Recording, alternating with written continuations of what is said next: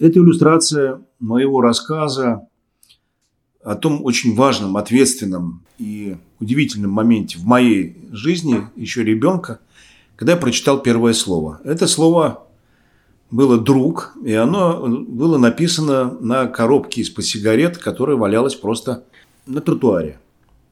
Я тогда уже пытался читать, и с удивительной радостью и просто э, триумфом сложил четыре буквы э, вместе. Получилось «друг».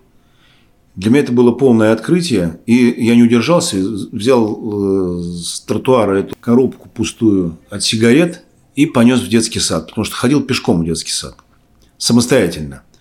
Я ее принес и стал делиться своей находкой с друзьями, с мальчиками, девочками. Меня обступили, и, и они не верили, что я это прочитал. И взяли эту коробку, понесли спрашивать у воспитательницы, правильно ли Андрюша прочитал.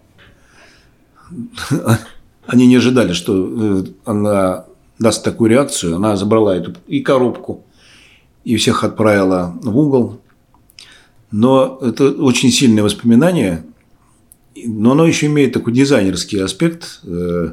Сама по себе коробка красивая и собачья морда, которую, наверное, многие помнят.